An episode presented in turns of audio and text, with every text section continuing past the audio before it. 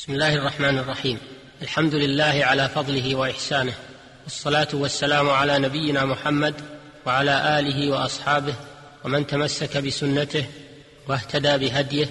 أما بعد فأيها الإخوة المستمعون السلام عليكم ورحمة الله وبركاته. نواصل الحديث معكم في بيان ما تيسر من أحكام النكاح ضمن برنامج من الفقه الإسلامي. ونتناول في حلقتنا هذه إن شاء الله بيان القسم الثاني من الشروط الفاسدة في النكاح إذ تقدم في الحلقة الأولى بيان القسم الأول وهو الذي يفسد العقد ونتناول في هذا الذي لا يفسد العقد منها. ومن ذلك أنه لو شرط في عقد النكاح إسقاط حق من حقوق المرأة كأن شرط أن لا مهر لها أو لا نفقة أو شرط أن لا يقسم لها أو أن يقسم لها أقل من ضرتها فإنه في هذه الأحوال يفسد الشرط ويصح النكاح لأن ذلك الشرط يعود إلى معنى زائد في العقد لا يلزم ذكره ولا يضر الجهل به. ومن ذلك أنه لو شرطها مسلمة فبانت كتابية فالنكاح صحيح ولكن له خيار الفسخ. ومن ذلك أنه إن شرطها بكرا أو جميلة أو ذات نسب فبانت بخلاف ما اشترط فالعقد صحيح وله الفسخ لفوات شرطه. ومن ذلك من تزوج امرأة على أنها حرة فتبين أنها أمة فإن كان ممن لا يحل له تزوج الإماء فإنه يفرق بينهما. وإن كان ممن يحل له تزوج الإماء فالعقد صحيح وله الخيار في الفسخ. وكذا لو تزوجت المرأة رجلا على أنه حر فبان عبدا فلها الخيار. كما لو عتقت أمة تحت عبد فإن لها الخيار لأن بريرة رضي الله عنها لما عتقت تحت عبد اختارت مفارقته كما رواه البخاري وغيره.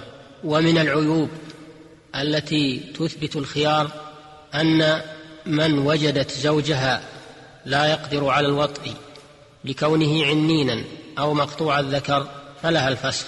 وإن ادعت أنه عنين فاقر هو بذلك أجل سنة فإن وطئ في خلال السنة وإلا فلها الفسخ بعد ذلك. وإن وجد الرجل في زوجته عيبا يمنع الوطأ كالرتق ولا يمكن زواله فله الفسخ. وكذا من وجد منهما في الآخر عيبا مشتركا كالباسور والجنون والبرص والجذام وقرع الرأس وبخر الفم فله الخيار. لما في ذلك من النفرة؟ قال العلامة ابن القيم كل عيب ينفر أحد الزوجين من الآخر ولا يحصل به مقصود النكاح فإنه يوجب الخيار وإنه أولى من البيع انتهى. ولو حدث بأحد الزوجين عيب بعد العقد فللآخر الخيار أيضا. ويثبت الخيار لمن لم يرضى بالعيب من الزوجين ولو كان به عيب مثله أو مغاير له لأن الإنسان يأنف من عيب غيره ولا يأنف من عيب نفسه. ومن رضي من الزوجين بعيب الآخر بأن قال رضيت به أو وجد منه دليل الرضا مع علمه بالعيب فلا خيار له بعد ذلك. وحيث ثبت لأحدهما الخيار في حال من الأحوال السابقة فإنه لا يتم إلا عند الحاكم لأنه يحتاج إلى اجتهاد ونظر فيفسخه الحاكم بطلب من له الخيار أو يأذن الحاكم لمن له الخيار فيفسخ لنفسه.